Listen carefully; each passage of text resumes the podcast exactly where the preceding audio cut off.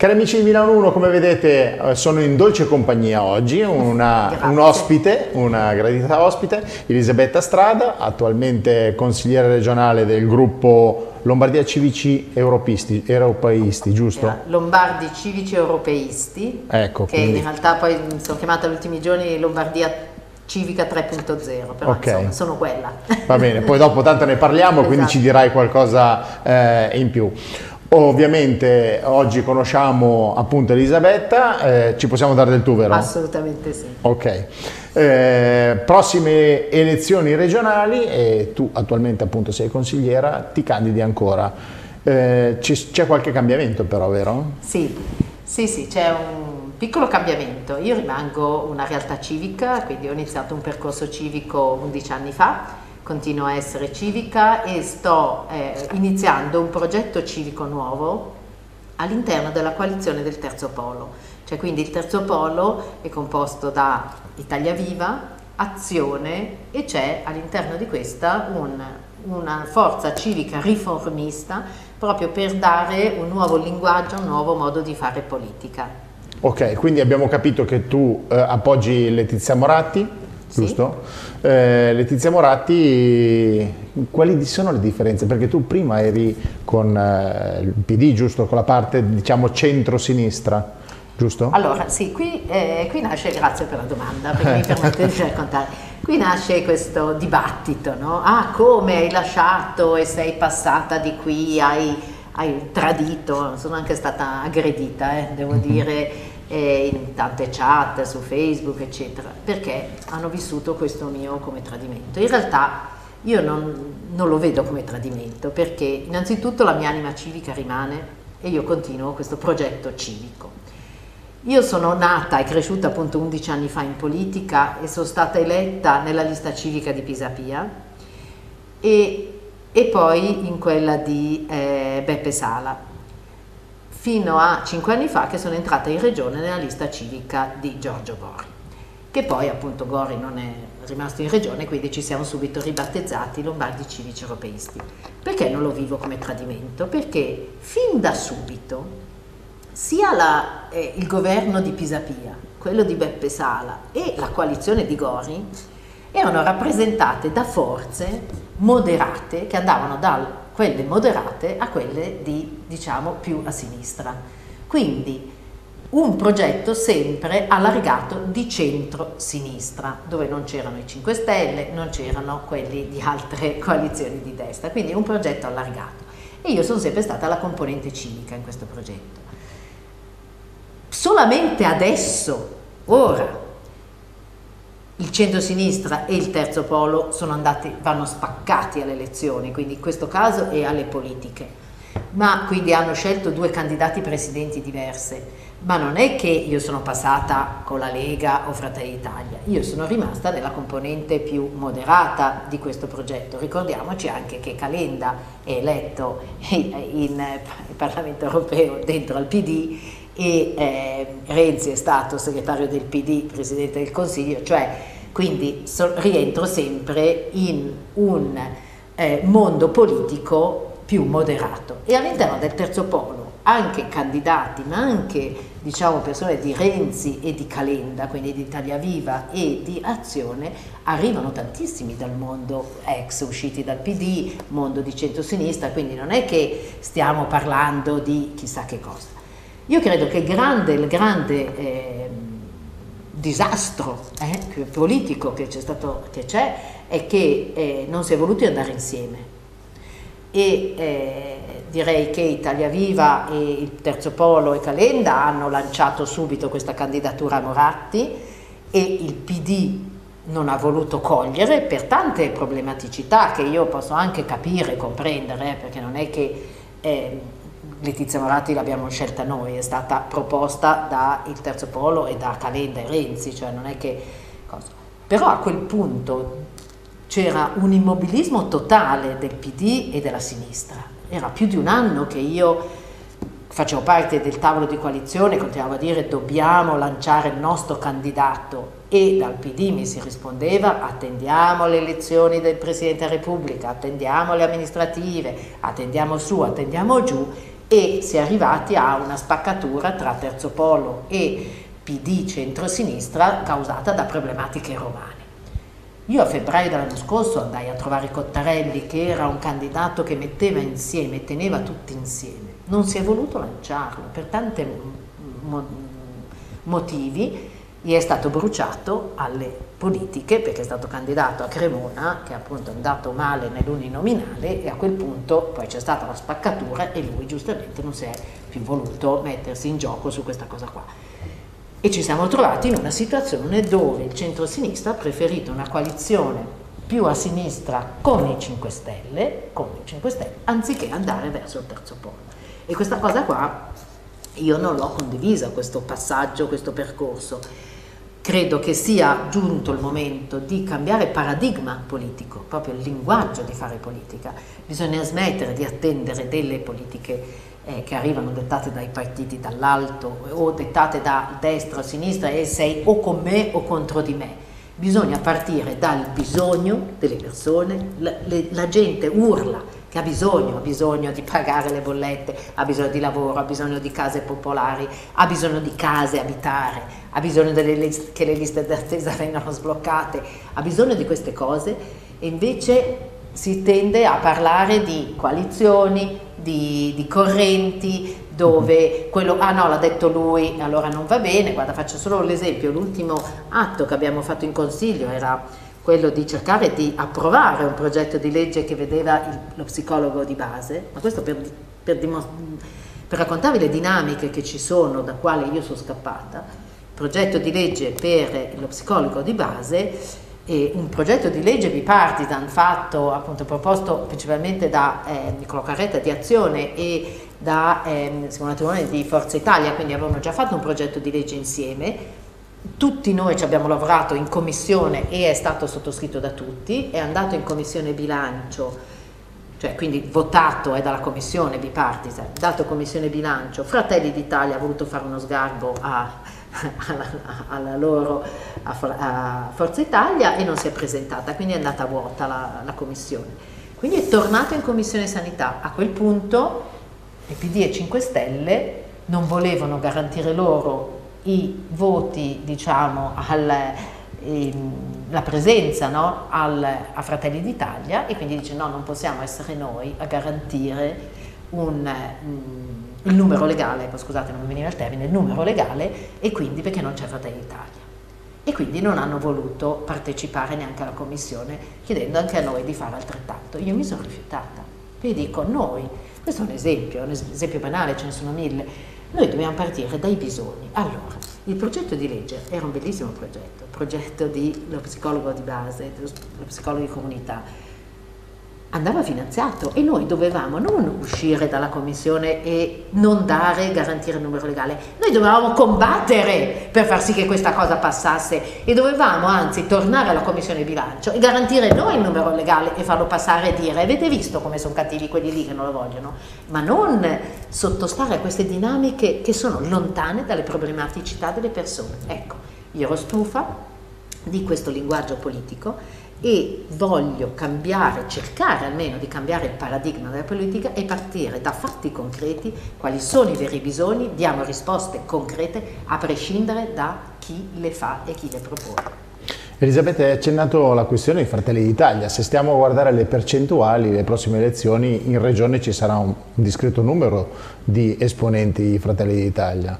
Eh, C'è da dire anche che comunque il vostro candidato, Letizia Moratti, diciamo potrebbe essere anche un bel outsider perché eh, coinvoglia sia persone che normalmente magari votavano al centro-destra e persone che votano al centro-sinistra, quindi eh, diciamo che è una competizione abbastanza importante quella che si sta per avvenire. Eh? Ma sì, assolutamente, Letizia Moratti è un candidato, eh, se, dal mio punto di vista è un candidato istituzionale, istituzionale e lei porta via, drenerà voti sia dal centro-destra che dal centro-sinistra. Non credo dagli estremisti né di destra né di sinistra e, e pensare a un governo, e quindi questo io lancio un appello, cerchiamo di pensare non solo a chi governerà, ma anche alla composizione del Consiglio regionale, perché se il centrodestra, come stanno, dicono appunto, stavi dicendo sì. tu, come i sondaggi, lo danno ancora vincente, A bisogna far sì che non, non superi il 40% così almeno non ha un premio di maggioranza in Consiglio, perché poi il Consiglio fa, il Consiglio che vota le leggi e è importante anche scegliere chi mandare e come comporre il Consiglio regionale. Io credo che Letizia Moratti abbia la forza, la capacità di drenare voti appunto da entrambe le, le altre coalizioni e ha la capacità di, eh, di, vincere e di governare bene. Governare bene proprio perché è una persona concreta, da un lato, e molto istituzionale, quindi può avere la forza di andare a trarre investimenti da, internazionali, andare a parlare al governo con forza per far sì che il governo ad esempio aumenti i fondi alla sanità che ci permetterebbero di pagare meglio i medici, di pagare meglio gli infermieri, i radiologi, ha la forza di andare a discutere su come programmare un vero ricambio e un vero eh, la, il ricambio dei medici. Noi abbiamo una carenza di personale medico elevatissima, solo in città metropolitana abbiamo 700 posti vacanti di medici di medicina di base, abbiamo i pronto soccorso, non abbiamo più medici eh, che, eh, disponibili col pronto soccorso, abbiamo una carenza di infermieri, gli ultimi eh, concorsi sono andati, non dico vuoti, ma eh, con pochissimi candidati, abbiamo i radiologi che fanno fatica, abbiamo le OS eh, che scappano, abbiamo un burnout, abbiamo gli educatori nelle comunità che non si trovano più allora bisogna cambiare modo di fare politica, iniziare a programmare strategie e magari ragionare sull'abbattimento dei numeri chiusi, riqualificare queste professioni, perché se fanno una vita d'inferno perché eh, ce lo dicono tutti, no? che fanno una vita sì. d'inferno, dei turni pazzeschi, non hanno neanche la pausa per andare a bersi un bicchiere d'acqua, sono massacrati dalla burocrazia, c'è una carenza totale di personale, paghiamoli meglio, li paghiamo pochissimo, allora forse vanno rimesso tutto al centro, riragionato, chiesto maggiori fondi, riqualificate queste professioni, pagate meglio, riorganizzato il sistema, semplificato, aboliamo la burocrazia, perché vi racconto un paradosso, una persona amputata ha un arto, quindi non ha un braccio, lui ogni tot deve tornare a farsi fare la certificazione di invalidità perché secondo voi ricresce l'arto? Eh.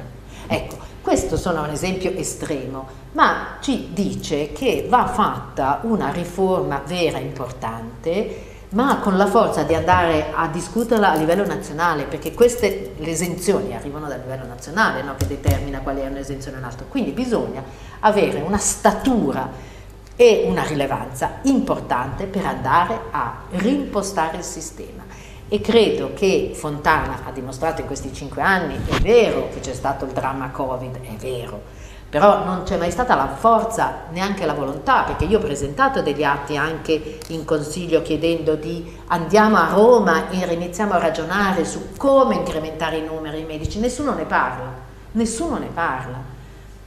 E la Lega l'ha bocciato, non ha neanche voluto accogliere questa proposta. E, e, credo appunto che Moratti possa avere la forza di fare queste cose, come l'ha fatto con Expo. Cioè il metodo Expo va eh, fatto. Lei ha dialogato, dialogava con Prodi, quindi di un governo diverso, ma soprattutto è andata a livello internazionale, paese per paese, per portarsi a casa il voto. Perché se ricordate non era solo una questione, andava votato, no? sì, sì. E quindi è andata paese per paese, lei ha la statura, è già andata a Londra a chiedere finanziamenti per la nostra Europa, per, il, eh, Europa, per la nostra Lombardia e ha la statura anche per andare a dialogare con l'Europa, perché noi siamo una regione importante, importante e credo che ci voglia un modo diverso. Senti, tu infatti hai detto allora, Letizia Moratti, ha la statura anche per andare fuori, per chiedere fondi, ma fondi europei o anche quando si sente PNRR, si può pensare di utilizzare anche questi fondi per migliorare le situazioni anche dei medici, di quello che hai appena detto? No.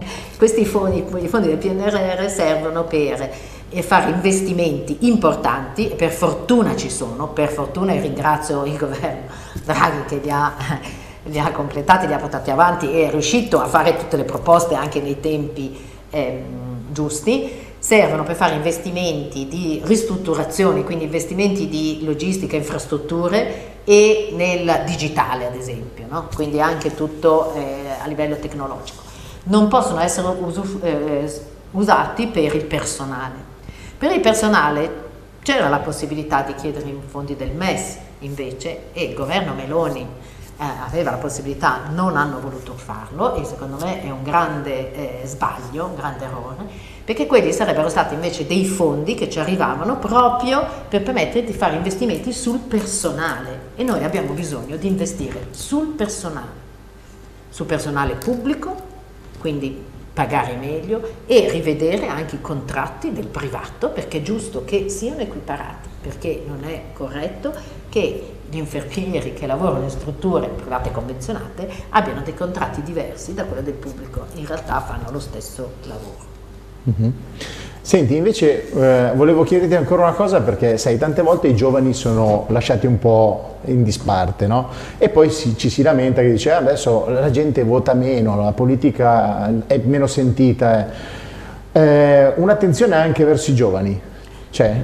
Assolutamente sì, guarda, stamattina, grazie per la domanda, eh, arrivo proprio, stata fino a dieci minuti fa in una scuola, in una scuola superiore, in un istituto, eh, professionale e devo dire eh, la preside, la dirigente scolastica è stata molto brava perché ha organizzato questo incontro bipartisan, quindi eravamo invitati un candidato che sosteneva appunto Fontana, uno del, del centro-sinistra, Unione Popolare che però non ha partecipato e, eh, e la sottoscritta, ehm, abbiamo incontrato la platea dei giovani che si affrontano il primo voto. Ho fatto la stessa proposta in altre scuole, devo dire altri dirigenti non hanno accettato.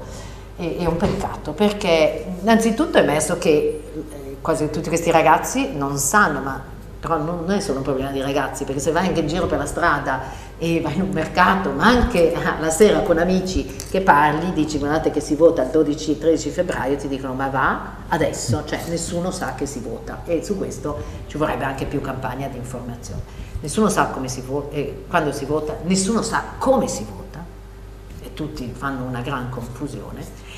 E terzo passaggio, che è emerso anche stamattina, ma devo dire che è universale, nessuno sa cosa fa la regione. Cioè c'è una grande mancanza di informazione sulle competenze regionali, perché le politiche regionali interessano meno, sono distanti, interessa la politica di quello che fanno il caos, chi urla di più a Roma, diciamo così, interessa molto di più la politica amministrativa, quindi quando io ero in consiglio comunale era anche più facile dialogare e far emergere le notizie sui media perché sono più vicine alla cosa. La regione è un organo importantissimo e, e quindi eh, devo dire questi incontri sono importanti. A un certo punto un ragazzo, ci sono state due domande molto interessanti che sono arrivate da questi ragazzi. Una ragazza mi ha chiesto se sarei, cioè a noi candidati, a tutti ovviamente, se, saremmo, ehm, se siamo disposti a dialogare con i giovani, a incontrare gli studenti, ascoltare le loro proposte e farle proprie. E io ho risposto, certo, ma dico, ma perché non dovrei?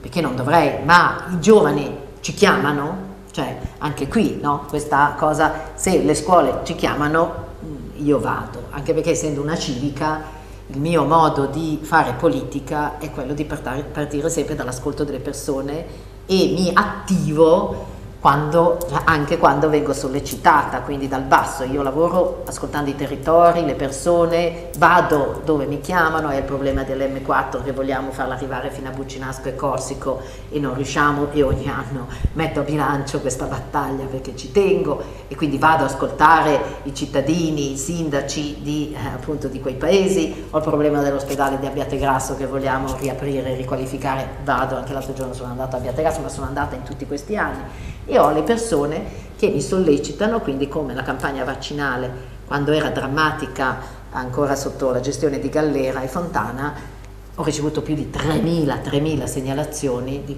casi che non riuscivano a farsi vaccinare, vaccinare con anche gli over 80 e io sono riuscita a rispondere a tutti i 3.000 e aiutarli a essere vaccinati. Quindi io opero così, quindi anche con i giovani e, però spesso e volentieri loro non, diciamo, non, si fanno sentire, non so come mm-hmm. dire, e spesso e volentieri noi non ascoltiamo. L'altra domanda molto interessante che mi ha fatto un ragazzo invece è eh, perché cosa intendiamo noi per giovani? E lui dice io sono all'ultimo anno, ma sono giovane, diciamo, studente, ma sono anche lavoratore. E e quindi cosa intendiamo noi per giovani, anche questo c'ha ragione.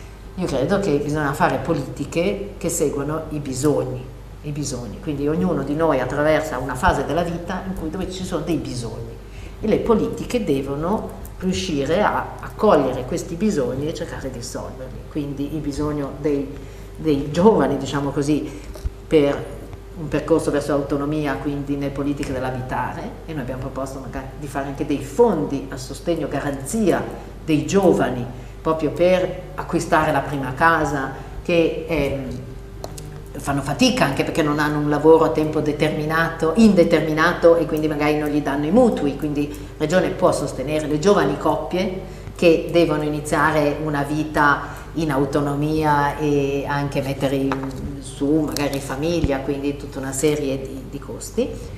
Abbiamo il tema del lavoro, quindi tutto beh, abbiamo il tema comunque della formazione, abbiamo il tema delle case popolari, ma abbiamo il tema anche della sanità e credo che eh, noi abbiamo il dovere, il dovere di affrontare questi temi concreti e dare delle soluzioni. Certo.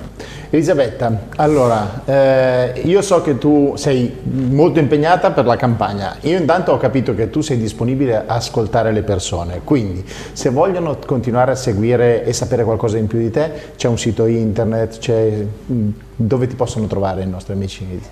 Sì, mi farebbe molto piacere perché eh, io credo che la parte bella del nostro lavoro è proprio quello di ascoltare le persone, dialogare con le persone. Io avevo molta paura quando sono stata eletta in regione, andare in regione ho detto oh, mamma mia stiamo lì tutto il tempo a fare leggi e non, non, ho più contatto. Invece no, non è vero perché anche le leggi che arrivano, le proposte di leggi, vado fuori a cercare di capire che cosa, se sono giuste, se sono sbagliate, che cosa si può, come si possono migliorare e quindi continuo a dialogare con chi è del mestiere o chi se ne occupa, okay, con tutte le fragilità, con tutte le associazioni che si occupano di disabilità, eccetera. Quindi se volete seguirmi e volete, eh, io ho un, sito, elisabettastrada.com, piuttosto potete scrivermi anche una mail elisabetta.strada.gmail.com, potete seguirmi su Facebook e Instagram e, e, io vi rispondo anche perché seguo io personalmente tutte queste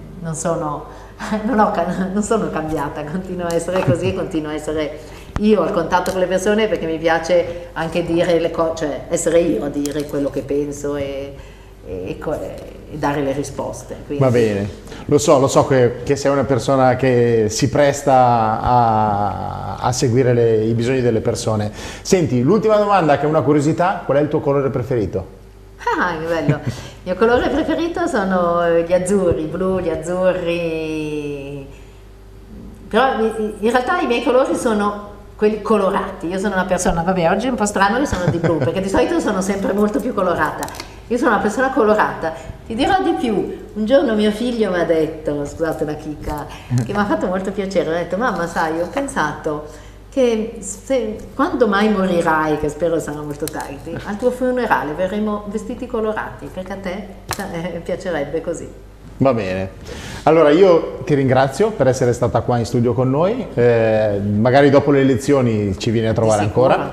Ringrazio tutti gli amici di Milano 1 che ci seguono e speriamo di essere stati utili per uh, l'informazione e anche per aver conosciuto proprio un po' meglio Elisabetta Strada. E se credete in me e volete darmi ancora fiducia, io ho bisogno del vostro aiuto perché sono civica, appunto non ho i partiti dietro che, che seguono per me, quindi aiutatemi, aiutatemi, aiutatemi e speriamo soprattutto che la nostra regione finalmente inizi a lavorare per il bene comune.